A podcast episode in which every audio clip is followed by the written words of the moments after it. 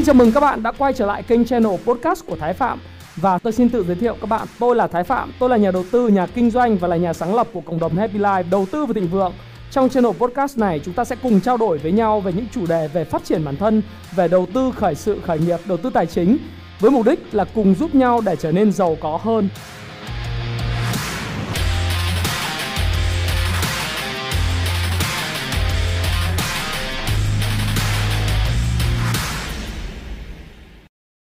Hi, xin chào tất cả các bạn. Chào mừng các bạn đã quay trở lại với channel của Thái Phạm và hôm nay Thái Phạm mặc áo đỏ. Chủ đề của chúng ta ngày hôm nay sẽ chia sẻ với nhau đó là điểm tin ờ, về tài chính thị trường chứng khoán ờ, của chúng ta trong cái ờ, số chủ nhật ngày 21 tháng 3 năm 2020 à 2021. Thì cái chủ đề ngày hôm nay của chúng ta đó là chứng khoán Việt Nam sau 1200 điểm sẽ là gì? Và những nhóm ngành uh, dẫn dắt có thể các bạn đáng quan tâm cho tuần tới là sao? Thì uh, trước khi mà tôi uh, trình bày cái video này thì tôi vẫn cứ có một cái tuyên bố trách nhiệm ngay từ đầu video. Đó là video này phục vụ cho uh, tất cả những khán giả của tôi những người theo dõi đọc sách của Happy Life. Và uh, đây là một cái video mang tính chất hướng dẫn cho nên các bạn vui lòng uh, nghe tham khảo và tự quyết định cho chính mình và tự chịu trách nhiệm với quyết định của chính mình các bạn nhé và À, đầu tiên ấy, thì ờ, trước khi chúng ta nói là chứng khoán Việt Nam sẽ như thế nào sau 1.200 điểm à, chúng ta lén lén vượt đỉnh vào lúc uh, ATC phiên cuối cùng của ngày thứ năm tuần trước. Sau đó thì có điều chỉnh trở lại đó. Thì trước khi chúng ta nói chủ đề đó thì chúng ta sẽ cùng điểm tin là thế giới à, chứng khoán thế giới sẽ như thế nào trong tuần tới bởi vì nó sẽ ảnh hưởng đến tâm lý của những nhà đầu tư F0 những nhà đầu tư mới cũng như là những nhà đầu tư tổ chức chứ không phải chỉ đơn giản chỉ nhà đầu tư mới. Thế thì uh, tất cả như các bạn đã xem trong cái channel của tôi thì tôi cũng nói với các bạn rằng là à, trong khoảng độ từ 2 tuần trở lại đây, 3 tuần trở lại đây nếu các bạn xem video của tôi trên YouTube á thì tôi đều nói với các bạn một điều đấy là à, các bạn thấy trên YouTube thì à, của tôi là những cái video về à, những cái video về siêu chu kỳ tăng giá này về à, về à, Thực ra là hai tuần trước và tôi đã nói về lãi suất trái phiếu Mỹ tăng mạnh và lạm phát ờ, như thế nào rồi. Và tiếp tục những cái video sau đó trong ngày thứ ba, thứ năm thì tôi đều có đề cập khoảng ờ, đến 6 cái video đề cập về vấn đề này rồi. Tuy nhiên thì uh, uh, vấn đề đó là gì? Chúng ta vẫn thấy rằng là media uh, trên báo chí quốc tế cũng như của Việt Nam thì vẫn cứ xả quần xả quần tát nước theo mưa và nói về vấn đề liên quan tới uh, bond yield uh, của 10 năm tức là lãi suất trái phiếu chính phủ Mỹ 10 năm tiếp tục tăng. Và thú thật với các bạn thì nó đang ở cái mức à, tôi phóng to một chút cho các bạn các bạn có thể nhìn đó là à, hiện nay thì à, lãi suất trái phiếu chính phủ Mỹ đang là 1,716 thì khả năng thời gian tới như chúng ta cùng dự báo với nhau thì nó sẽ lên đến cái mức là 1,941 à, à, đấy thì tôi nghĩ rằng là đó là cái uh, nhìn chung là cái đích tới nhìn thế này thôi nó chắc là chỉ trong vòng khoảng đến tháng 4 à, tháng 4 là nó sẽ đạt được cái mốc này hoặc là cuối tháng 4 là nó sẽ đạt đến mức là 1,9 thậm chí nếu nó có thể break giả lên khoảng 2% cũng không chừng. Thì đấy là cái điều mà chúng ta cũng thấy. Thì tôi đã giải thích với các bạn là bond yield nó ảnh hưởng như thế nào. Tại sao bond yield nó lại tăng? Là bởi vì khi mà à, trái chính phủ Mỹ cần phải in rất nhiều tiền và bán rất nhiều trái phiếu ra. Có phải không nào? Thì uh, cái giá của trái phiếu nó sẽ giảm và từ đó thì lãi suất lợi suất thực tế của trái phiếu nó sẽ tăng. Cái thứ hai nữa là một số người đang cầm trái phiếu thì giống như ông Ray Dalio ông có nói đó. Cách đây khoảng độ tầm 2 hôm thì ông có nói trên Bloomberg phỏng vấn Bloomberg thì ông cũng nói rất rõ. Tôi thì cũng hay thường nghe ý kiến của Ray Dalio và một số những cái tay khác như là Billy Gross, uh, ờ, Billy Gross thì có nói về câu chuyện trái phiếu thì bây giờ tất cả những người mà cầm trái phiếu bây giờ họ cảm thấy rằng là Thời gian tới để thực hiện cái gói kích thích kinh tế 1.000 tỷ của Mỹ và trong đó có tăng cái các cái chính sách chi tiêu ờ, nơi ờ, tức là ờ, cái chính sách về về tài khóa tăng chi tiêu lên ấy thì chính phủ Mỹ cần rất nhiều tiền. Thành thử ra là chính phủ Mỹ phải bán giấy, bán cái công cụ nợ của mình đó là trái phiếu và trong một thời gian ngắn thì cái cung nó lớn hơn cầu rất nhiều. Đấy. Bởi vì người cầm trái phiếu thì thấy trái phiếu nó mất giá. Do đó thì họ cũng cung tăng lượng cung cộng thêm với lại chính phủ Mỹ bán ra lượng trái phiếu để huy động thêm tiền mới thì nó dẫn tới là cái giá à, khi mà các bạn thấy cung nó lớn cầu thì cái giá của trái phiếu nó giảm xuống và lợi suất trái phiếu vì đó nó tăng lên lợi suất thực tế. Còn cái coupon rate nó lại khác nữa nha các bạn nhé. Tức là cái lợi suất mà trái phiếu trên trên định danh danh nghĩa và cái lợi suất trái phiếu thực tế thì nó sẽ khác nhau hoàn toàn. Do đó thì khi chúng ta nhìn cái biểu đồ lợi suất trái phiếu tự do trên thị trường hiện nay đang tăng và tiến dần đến 1,9% nó tạo ra một số những cái gọi là chém gió qua lại trên media xả quần xả quần. Tôi thấy chẳng hạn như là những câu chuyện như là uh, media đang là cú vỗ mặt uh, Fed từ thị trường trái phiếu Mỹ rồi uh, nói là nó tăng rồi sáng ngày hôm qua nó tăng sáng ngày hôm kia nó giảm rồi này nọ. Rồi các cái đồng chí uh, trích lục các đồng chí là sẽ còn xuất hiện lạm phát thời gian tới Fed chấn an vân vân vân vân nói chung đời ờ, đường cong lợi suất dốc lên rồi thông điệp về lạm phát rồi vẽ chạt vẽ trọt thì tôi thấy nói thật các bạn là thì nếu không hiểu về bản chất của nó và chúng ta không thấy rằng là khi như chúng ta đọc đến nhật chúng ta biết là khi nó tạo cái đáy uh, như thế này thì chúng ta sẽ thấy là cái đáy tròn này nó sẽ dẫn tới là một cái cuộc phục hồi giống như là phục hồi của giá dầu vừa rồi tôi sẽ nói về giá dầu. Tiếp theo đây thôi thì các bạn sẽ nhìn thấy là giá dầu đã phục hồi và khi nó đạt đến cái ngưỡng nhất định là 72 đô thì nó đã có một cú điều chỉnh thì lãi suất trái phiếu nó cũng vậy thôi. Khi chính phủ cần in tiền, chính phủ, chúng, chính phủ đơn giản nhất là bán trái phiếu ra rất nhiều, dẫn đến trái phiếu nó giảm. Và thôi thì media cứ nói và nó là một cái cớ vin vào để nói rằng là ừ thì ờ, Dow Jones và tất cả cổ phiếu khác nó phải điều chỉnh. Ví dụ như bây giờ ờ, khi mà Dow Jones nó các bạn nhìn nhá. Đấy khi mà tôi phóng to lên một chút các bạn có thể nhìn là khi Dow Jones ấy nó có đợt mà chúng ta review đây nó điều chỉnh nó đã gặp cái cái cái hỗ trợ này nó vọt lên và nó đạt cái đỉnh cao nhất của mọi thời đại. Thì uh, bây giờ thì thì cái chuyện khi sau khi tăng ấy thì nó điều chỉnh hết sức bình thường ấy. Đó đúng không? Nó đạt đỉnh cao mọi thời đại thì nó điều chỉnh hết sức bình thường và khả năng là chúng ta sẽ thấy rằng là uh, uh, trái phiếu cái cái điểm của Dow Jones thì tôi nghĩ rằng là về cơ bản nó khả năng sẽ điều chỉnh về mức khoảng 30 31.500 41 hoặc là 30 31.132 điểm khoảng đó. Bởi vì cái cây nến à, nếu các bạn học nến Nhật thì các bạn đọc cái cuốn vàng vàng đây này cái cuốn vàng vàng dưới cái cuốn thiết kế cuộc đời thịnh vượng mà và trên cái cuốn uh, thực hành can slim thì các bạn sẽ thấy rằng là với hai cái bộ cặp nến như thế này này cặp nến thứ nhất đây là một cái nến uh, sao băng. Uh, xin lỗi các bạn là một ờ, ở đây là một nến đảo chiều đi. Uh, đấy nến búa ngược. Và cộng với một cái cây nến uh, rất xấu như thế này. Vào phiên cuối tuần của thị trường Dow Jones ấy thì uh, trong tuần tới và cái nến tuần nó không được đẹp lắm thì khả năng là các bạn sẽ thấy rằng là Dow Jones sẽ bước vào một cái chu kỳ chỉnh điều chỉnh và khi mà bạn tăng điểm lên mọi thời đại sau đó bạn chỉnh xuống để test lại cái hỗ trợ uh, và tức là cái kháng cự trước đây và cái hỗ trợ bây giờ thì đấy là chuyện hết sức bình thường. Và tương tự như vậy thì Nasdaq Nasdaq thì sau khi mà chúng ta thấy rằng là có rất nhiều người bắt đáy cổ phiếu công nghệ ở cái vùng là 10 uh, S&P cái này là Nasdaq 100 á cái chỉ số Nasdaq 100 người ta bắt đáy ở 10 vùng 12.000 uh, 12.200 12.400 gì đấy thì họ đã rất là thắng lợi bởi vì là chỉ số Nasdaq nó đã có những cái ngày bùng nổ theo đà và nó thực ra nó không xác lập cái chen tăng được bởi vì đơn giản là khi gặp cái cái ngưỡng mà uh, kháng cự cũ và hỗ trợ uh, kháng cự hiện mới và cái hỗ trợ cũ ở đây thì 13.200 ấy thì nó 13.000 thì nó không vượt qua được và bây giờ nó bắt đầu nó retrace lại lại và khả năng thì tôi nghĩ rằng Nasdaq nó có lẽ nó chưa đủ mạnh để cái đà tăng nó tiến hành và có lẽ nó sẽ theo cái đà tăng à, đà giảm của Dow Jones và cái câu chuyện hợp lý của nó giống như media nói rồi, rồi đấy thì cứ nói là ôi bon yield rồi lạm phát thì lằng nhằng. Nhưng mà khi mà đến bon yield đã chạm đến 1,9 thì bắt đầu là nó điều chỉnh thì lại tịt. Tôi dự báo là tịt chả nói gì cả à, chả dám nói gì hết. Và các chuyên gia lại tịt hết không ai nói gì. Đấy, nó là bình thường ha.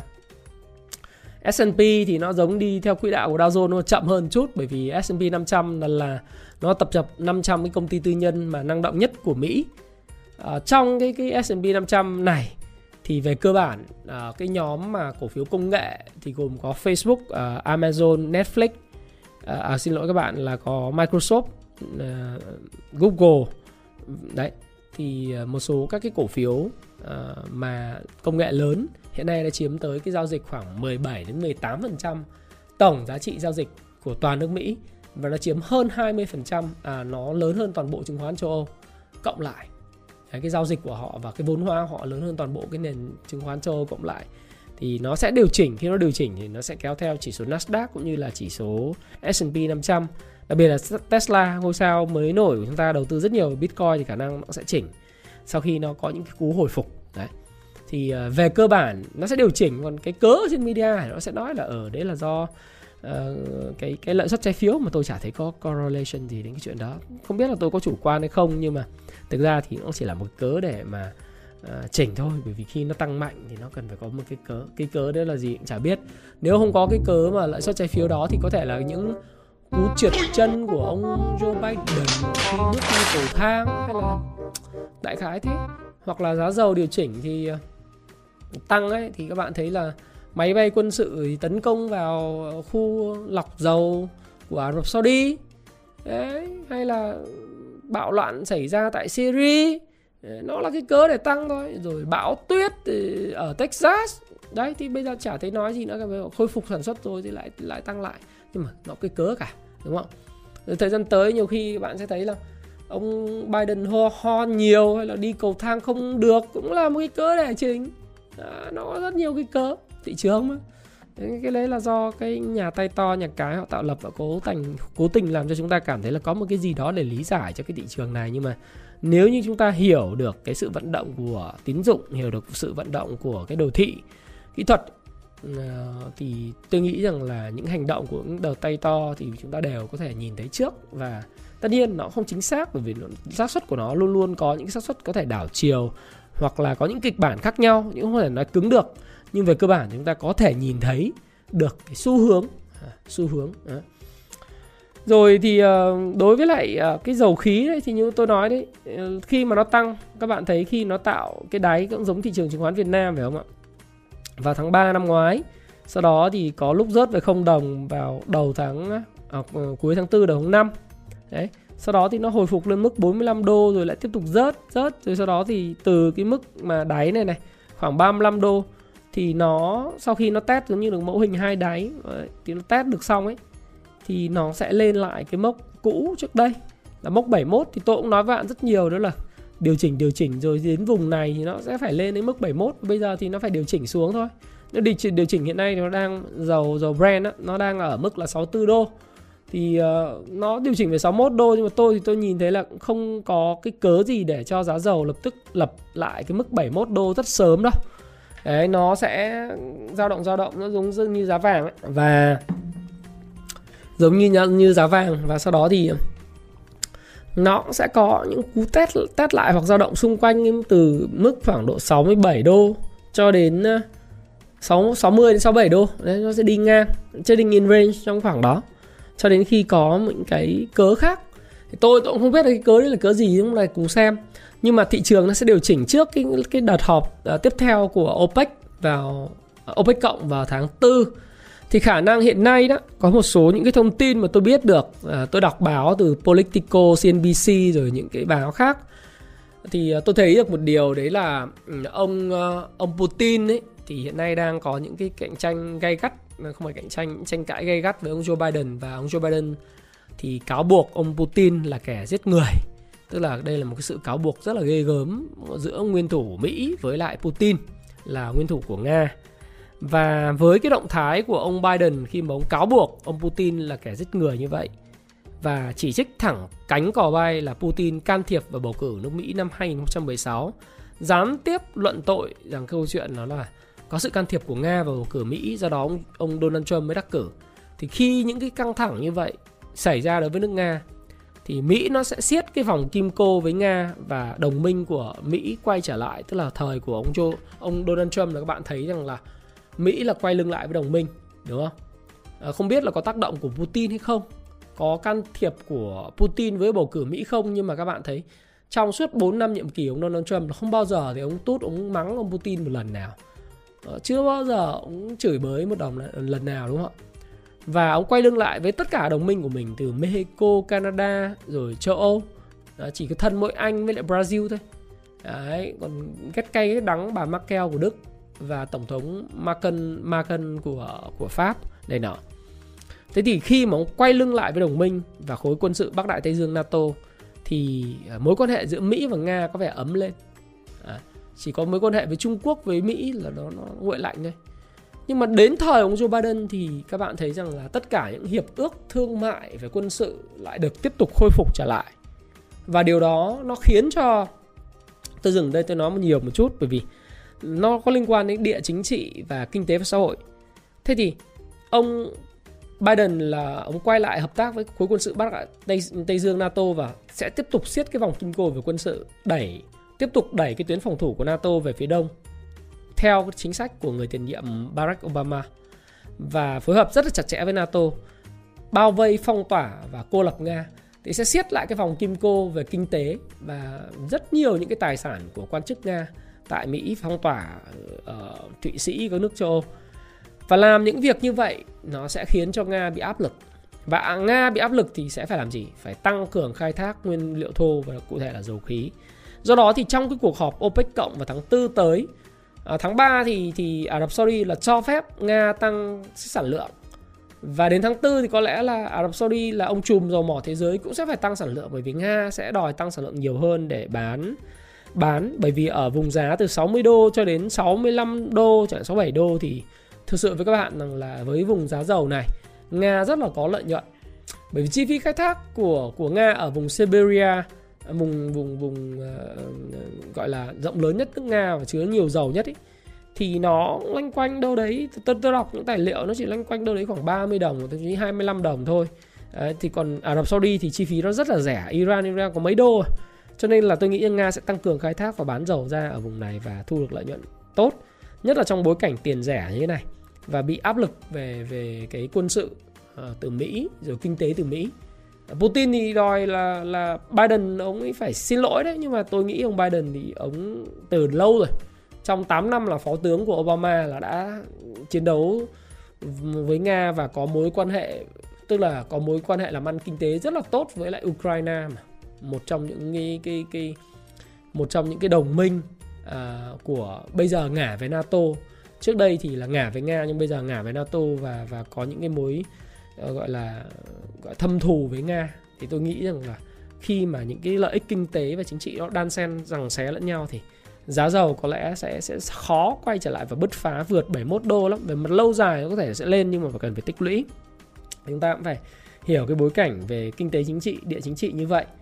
Nó điều chỉnh rất mạnh trong phiên ngày thứ năm là điều chỉnh giảm 7% ấy. Đấy, cho nên là những cái dòng dầu khí Việt Nam rất gặp áp lực thì bây giờ thì dòng dầu khí Việt Nam tăng mạnh từ đầu năm đến giờ và thậm chí là từ tháng 3 đến giờ. Tháng 3 năm ngoái tháng 4 năm ngoái đến giờ rồi thì bây giờ nó cũng phải điều chỉnh thôi và nó có có correction. Cũng như là nó phải có tích lũy. Thế còn những nhà tạo lập họ đang cầm cổ phiếu họ họ tích lũy họ đi ngang hay là trong một thời gian dài hoặc là họ cho để rũ bỏ thì tôi cũng không biết. Cái cách họ đánh khác nhau.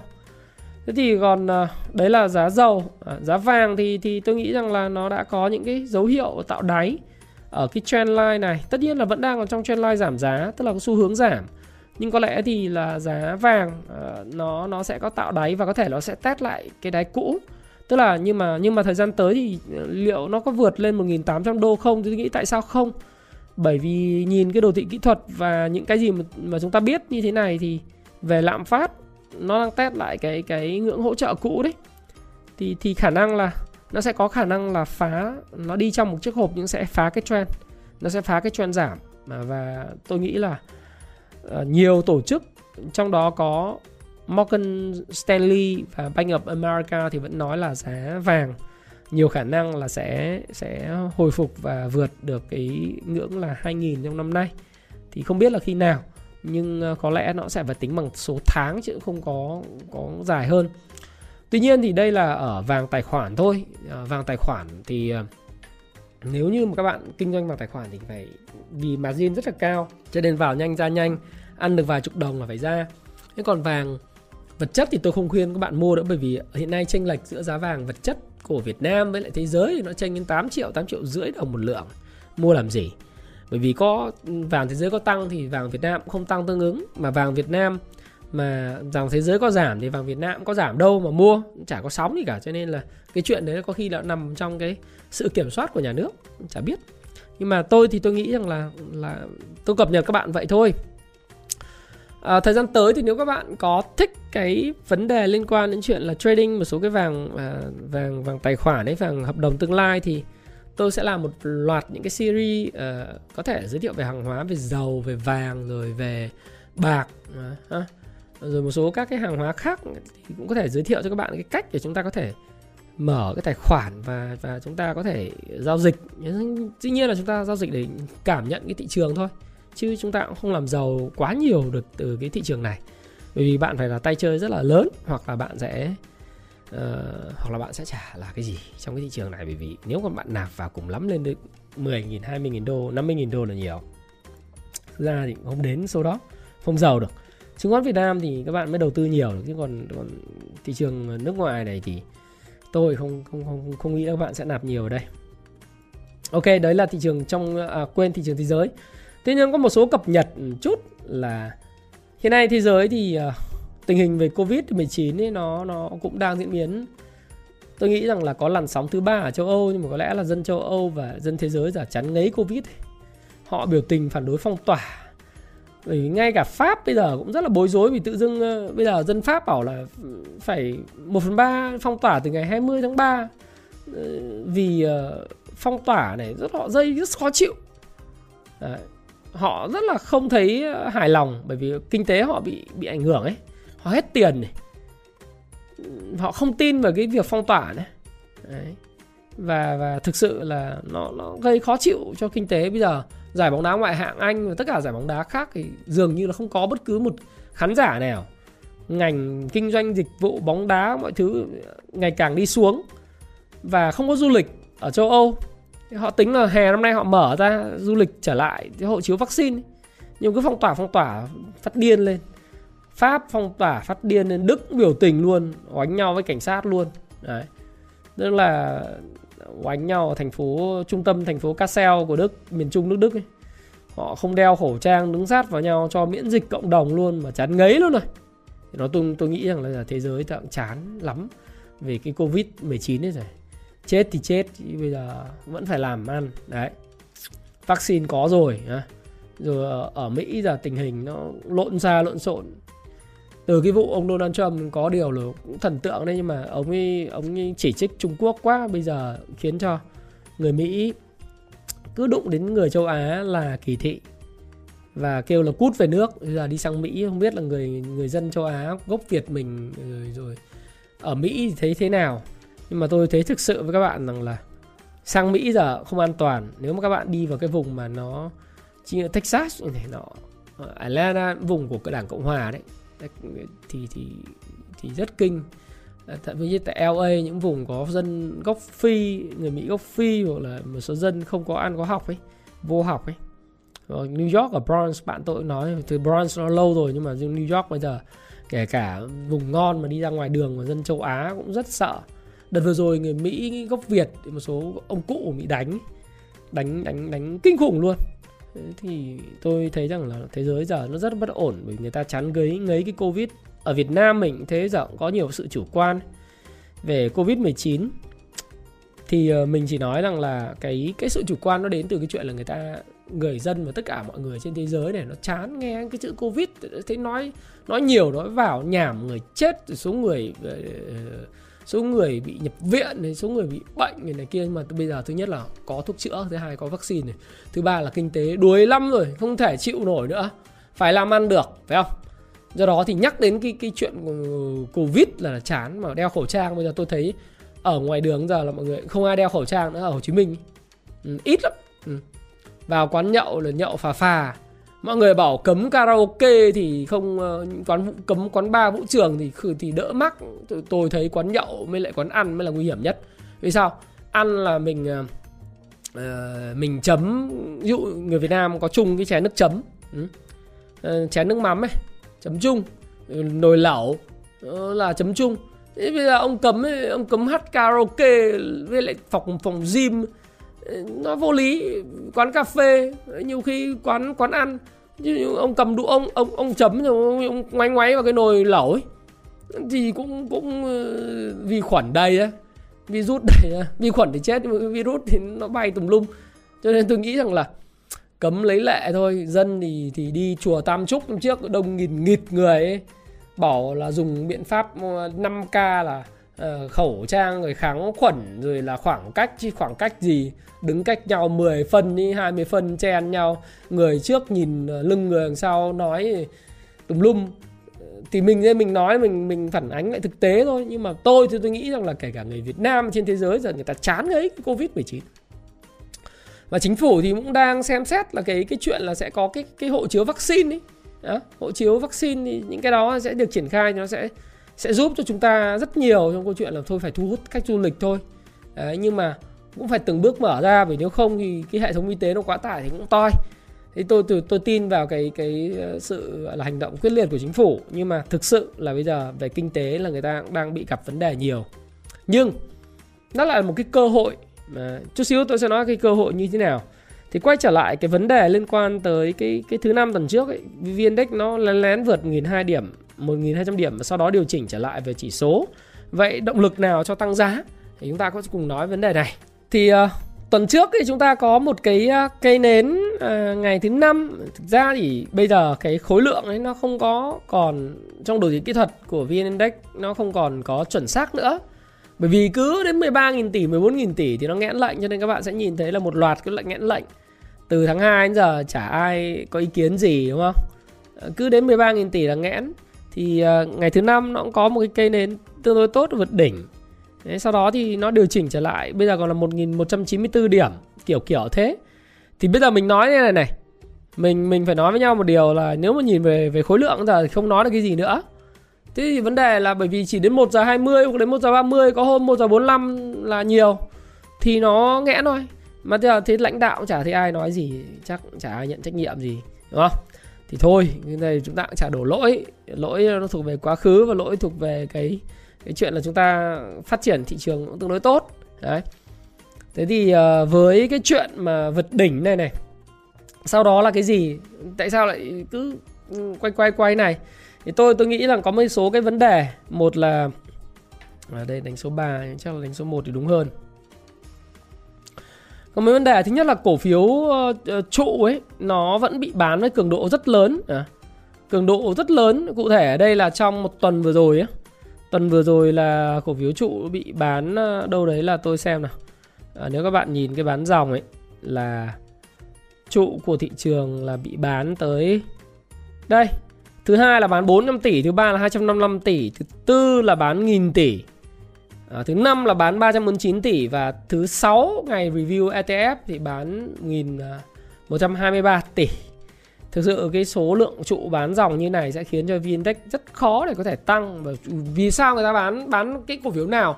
Họ bán toàn là Việt uh, Vinamilk này. Đấy, Vinamilk thì tôi thì tôi nghĩ rằng là nó có nhiều những cái vấn đề bất lợi về kinh doanh nhưng người ta bán thì cũng bình thường rồi ờ, tất nhiên nó bán cả những cái tốt xấu như Hỏa Phát bán cả Vietcombank uh, bán Pao uh, ờ, bán CTG đúng không? Uh, bán tùm lum. Nước ngoài thì chủ yếu ở đây là các cái quỹ đầu tư uh, như là VNM ETF cũng có rút chính trị quỹ.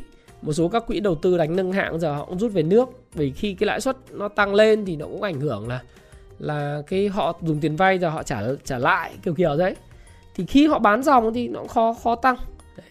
Thì một bài báo trên trên trên ờ, trên mạng nói rằng là uh, chuyển động tuần vừa rồi quỹ ngoại nhẹ tay nhẹ tay bán ra. Tôi chả biết nó nhẹ tay nào táng 3.000 tỷ. Đấy, thì 3.000 tỷ này thì ai là người đối ứng cho nó? Uh, ai là người đối ứng cho nó? Uh, người đối ứng cho nó thì dĩ nhiên là phải là là là ấy rồi. Người đối ứng cho nó là ai? Người đối ứng cho nó là người ờ, các nhà đầu tư tư nhân Việt Nam. Chứ nhỏ lẻ chả ai mua được nghìn tỷ đâu. Cái này cũng phải nhà đầu tư tư nhân cỡ lớn, họ họ gom hàng lại. Thế thì với cái số lượng mà họ gom thì cứ dòng dã như vậy ờ, nhiều nhiều tỷ như vậy. Đây là phiên bán dòng thứ hai mấy của nhà nước, của của nước ngoài rồi 21 đấy. Thì bán dòng cỡ này thì tôi nghĩ rằng là thời gian tới thị trường nó sẽ tích lũy thôi nó cũng rất khó để có thể đi lên ngay trong cái cái cái tuần mà từ 21 cho đến 26 hả?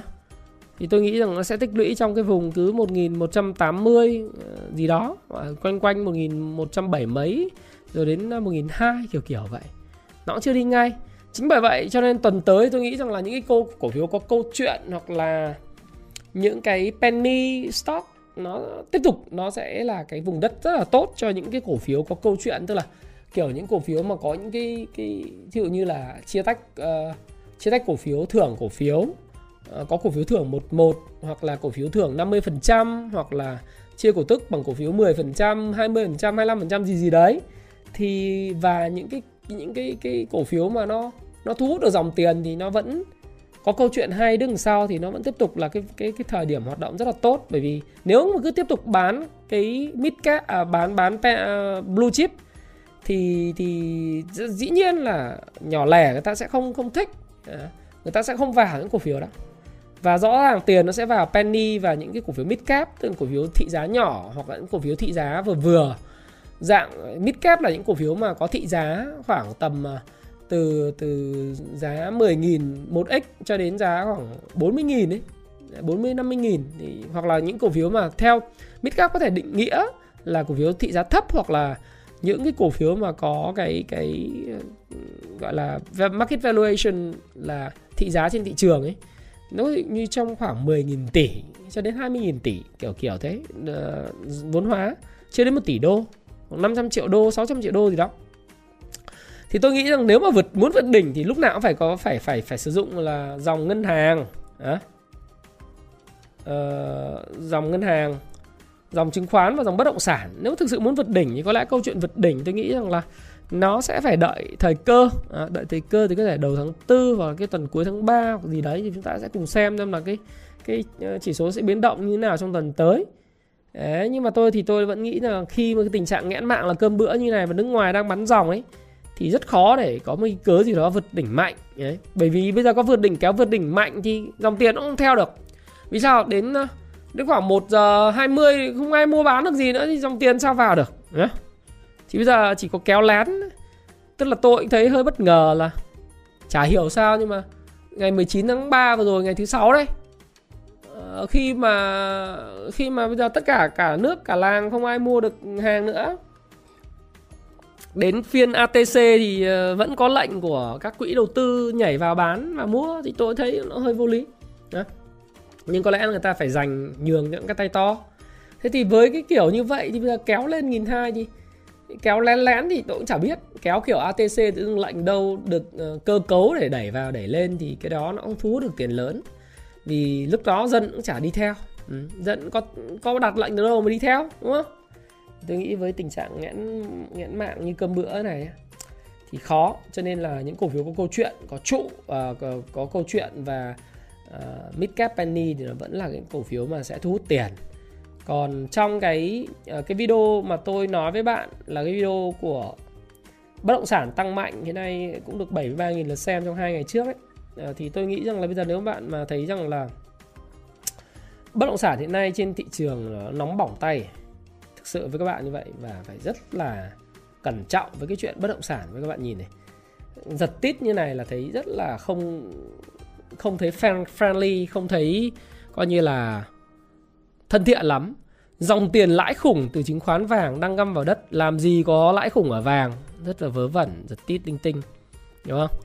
Lãi khủng chứng khoán có đồng ý. Găm vào đất à.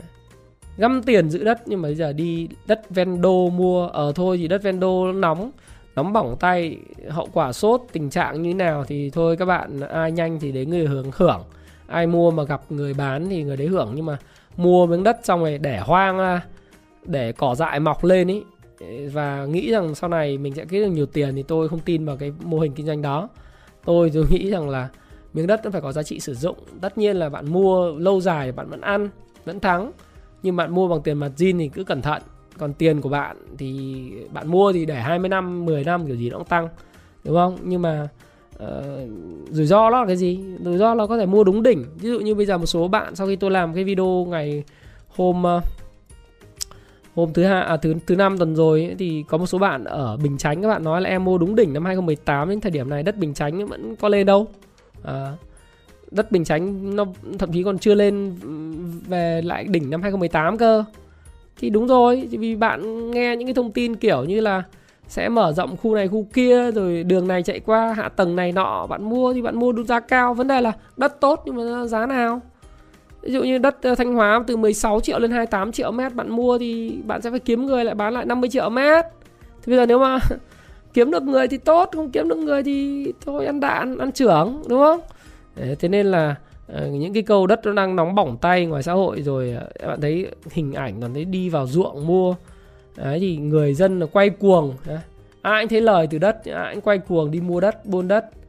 Đấy thì tôi lại thấy rằng là nếu mình thấy như thế này nó cũng không khác cái thị trường chứng khoán vào cái thời điểm mà trước khi bị nghẽn mạng và trước khi sập đâu. À, nó không không khác thì cái thời điểm mà ai anh thắng đó. Thời điểm vào vào tháng 1 năm 2021 ấy. Ừ. thì rồi thì nó cũng sẽ có những cú điều chỉnh và rồi thì có những người đi sau thì cũng phải dính thôi. Ừ, còn năm nào thì cũng thế năm nào nó cũng có hiện tượng này. Thì, thì ai thông minh hơn ai ai nhanh tay hơn ai thì người ấy thắng. Còn tăng giá nhiều quá à, thì dân nó sẽ đi buôn không bỏ sản xuất đi buôn chuyện đấy chuyện bình thường. Tôi tôi cũng chả chỉ trích gì cái chuyện này. Nhưng mà tôi thấy rằng là đối với tôi hiện nay thì những cái kinh doanh về bất động sản về lô đất nền chỗ này chỗ kia tôi thấy rằng nó nó nó đã đi quá cái giá trị thật của nó. Và tôi thì tôi sẽ không kinh doanh còn các bạn kinh doanh thì thì tùy. Nó cũng có phân khúc này phân khúc kia chứ không phải không. Có người vẫn có lời nhưng phải nhanh hoặc cẩn thận dùng đòn bẩy cho nó rất là cẩn thận. Và bạn thì tôi nghĩ bây giờ cái bất động sản du lịch ấy uh, tôi có nói là trong cái video cách đây mấy hôm tôi nói rằng là tại sao không mua những cái những cái cổ phiếu mà bất động sản. Bây giờ các bạn không mua được bất động sản bởi vì cái thanh khoản rủi ro này kia thì tôi nghĩ rằng là tại sao không mua những cổ phiếu bất động sản? Những cổ phiếu bất động sản ờ, họ có quỹ đất lớn, quỹ đất sạch, pháp lý tốt, tiềm năng phát triển trong tương lai nhiều, giá đất đang tăng như vậy. Mặt bằng giá đất tăng lên, vật liệu xây dựng tăng lên thì dĩ nhiên là cái lợi nhuận triển vọng của các cái cổ phiếu bất động sản nó rất là lớn. Nếu như họ thực hiện một vài dự án lớn và họ bán được sản phẩm mà cái tỷ lệ hấp thu của cái những sản phẩm bên ngoài thị trường ở vùng lợi nhuận tốt thì rõ ràng là mang lại rất nhiều lợi ích cho cổ đông đúng không? Thì bạn có có quyền mua những cổ phiếu bất động sản. Bởi vì bây giờ bất động sản ở ngoài là thật nóng mỏng tay bạn lướt liếc các thứ pháp lý rồi. Rồi rồi bạn không nhanh nhạy như người ta thì có thể bạn sẽ giống như cái bạn một số bạn đọc của tôi bạn uh, theo dõi của tôi là có thể bị gặp những tình trạng như là mua đúng đỉnh của cổ phiếu ờ, uh, của đất ở Bình Chánh mãi không tăng được. Từ 2018 là bình thường. Đấy.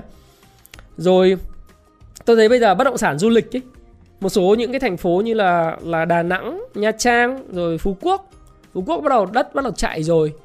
Nhưng mà các bạn nói rằng du lịch đang gặp khó khăn này nọ thì tôi lại thấy là đấy là cái cơ hội bởi vì uh, vì sao? Bởi vì hiện nay thì du lịch như tôi nói các bạn là dân chán ngấy cái covid 19 rồi. Và ngành du lịch sẽ không thể chờ đợi và chịu được thêm cái chuyện là thiếu khách du lịch đâu. Tôi tôi tin là như vậy. À, kể cả du lịch Việt Nam du lịch châu Âu du lịch Mỹ cũng không thể chờ đợi và cứ phong tỏa mãi để mà không có khách du lịch không có kế sinh nhai người ta phải mở ra sớm thì mở ra thì bất động sản du lịch nó lại hot lại và những vùng đất như Vân Đồn, Vân Phong rồi rồi rồi Phú Quốc, rồi Đà Nẵng, rồi Nha Trang, đất ven biển ấy nó nó sẽ tăng lại. Bây giờ nếu có giá rẻ thì tại sao bạn không mua nếu mà bạn mua đất? Đó. Bạn ờ, có thể cầm lâu dài 5 năm 7 năm thì cái Covid nó phải biến mất chứ.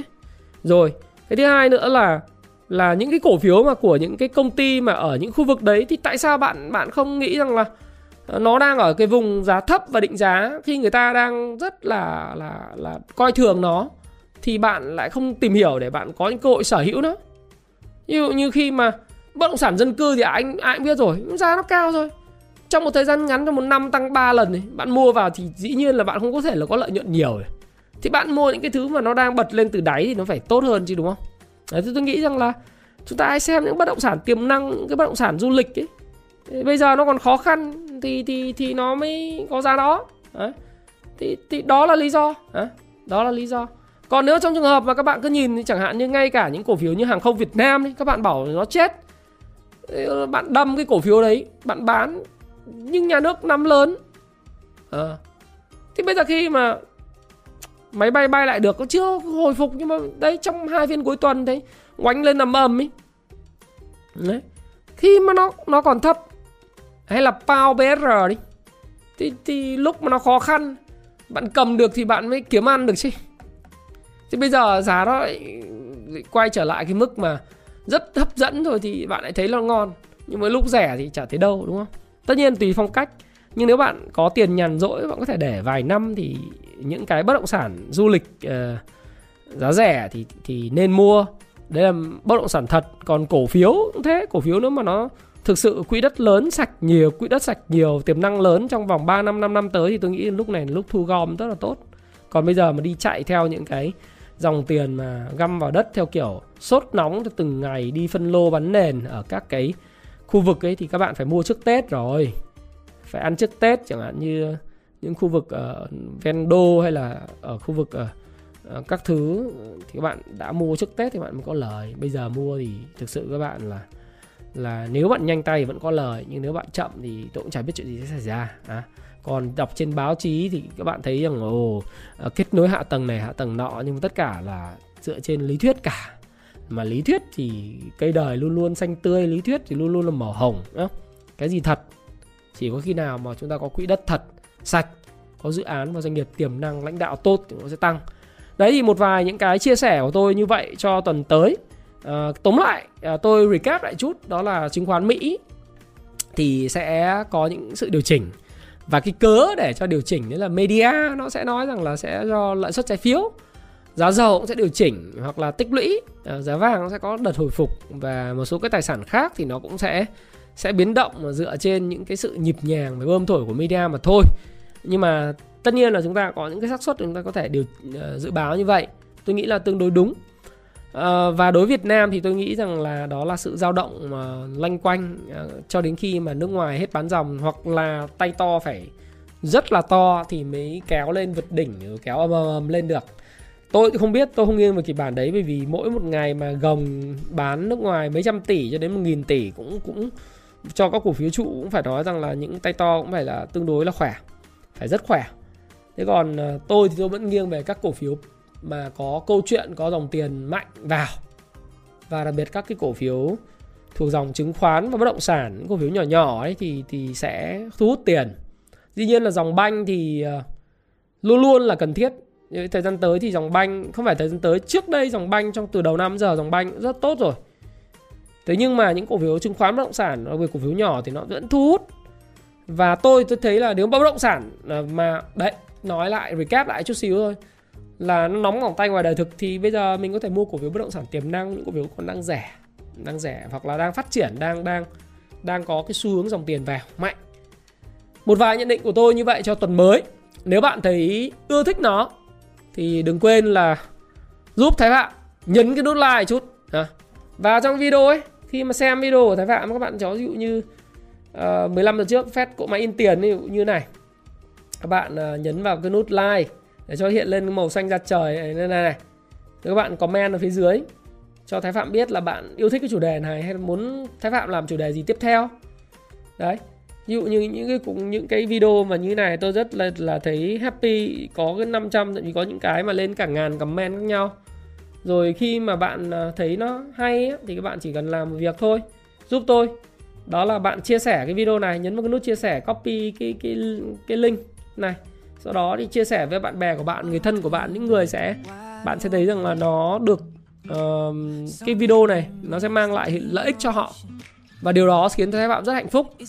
Còn thêm cái nữa nếu mà thấy rằng là cái kênh Thái Phạm thực sự là cái kênh mà có thể mang lại cho bạn những cái kiến thức mới về tài chính kinh doanh uh, bất động sản và và kể cả về phát triển bản thân nữa mà bạn học được hỏi được nhiều thì đừng quên là subscribe kênh của tôi giúp tôi đạt một triệu sub ở đây, kích vào cái chỗ giúp tôi đạt một triệu sub, subscribe kênh của tôi, đăng ký kênh của tôi để khi nào tôi ra video mới thì bạn nhận được những cái thông báo ấy. Đó. nhưng có lúc tôi ra bình thường, tôi ra vào thứ ba, thứ năm và chủ nhật. Nhưng có những hôm thì tôi lại ra thứ ba, thứ tư, thứ năm, thứ sáu, thứ bảy, chủ nhật. Thế thì khi mà tôi ra như vậy, tôi có video mới thì bạn sẽ là người nhận đầu tiên và sớm hơn tất cả người khác. Và thái phạm xin chúc các bạn có một tuần mới thật là hứng khởi, thật là nhiều may mắn và đặc biệt. Đó là cái kế hoạch kinh doanh của bạn về cổ phiếu về tài chính và bất động sản thì đi theo cái lộ trình mà bạn muốn. Bạn mua được những món hàng bạn ưng ý và bán những thứ mà bạn uh, muốn bán với giá hợp lý. Và tất nhiên đối với khán giả trẻ của tôi thì đừng quên những kiến thức này sẽ rất bổ ích cho bạn trong vòng 10 20 năm tới. Nếu bạn chưa có tiền không sao cả. Hãy ghi lại những cái, cái kiến thức này hãy học tập hãy hãy phát triển đầu tư cho bộ não của mình. Hãy đọc sách hãy xem video và bắt đầu à, tập tành. Dù vốn của các bạn bây giờ chỉ có vài chục triệu đến trăm triệu, các bạn đừng quên là thực hành và đợi cho thời của mình đầu tư tích lũy, đầu tư tích lũy và đầu tư tích lũy, tiết kiệm, đầu tư, tiết kiệm, đầu tư. Và đó là cái cách để chúng ta giàu có trong vòng 10 năm 20 năm tới. Đừng nản chí. Hãy giữ cho mình cái cái ý chí để mình tiếp tục tiến lên. Và thái phạm xin cảm ơn bạn đã lắng nghe. Và xin hẹn gặp lại các bạn trong các video tiếp theo. Xin cảm ơn Hãy chia sẻ những thông tin này nếu bạn cảm thấy nó hữu ích với bạn và hẹn gặp lại các bạn trong chia sẻ tiếp theo của tôi nhé.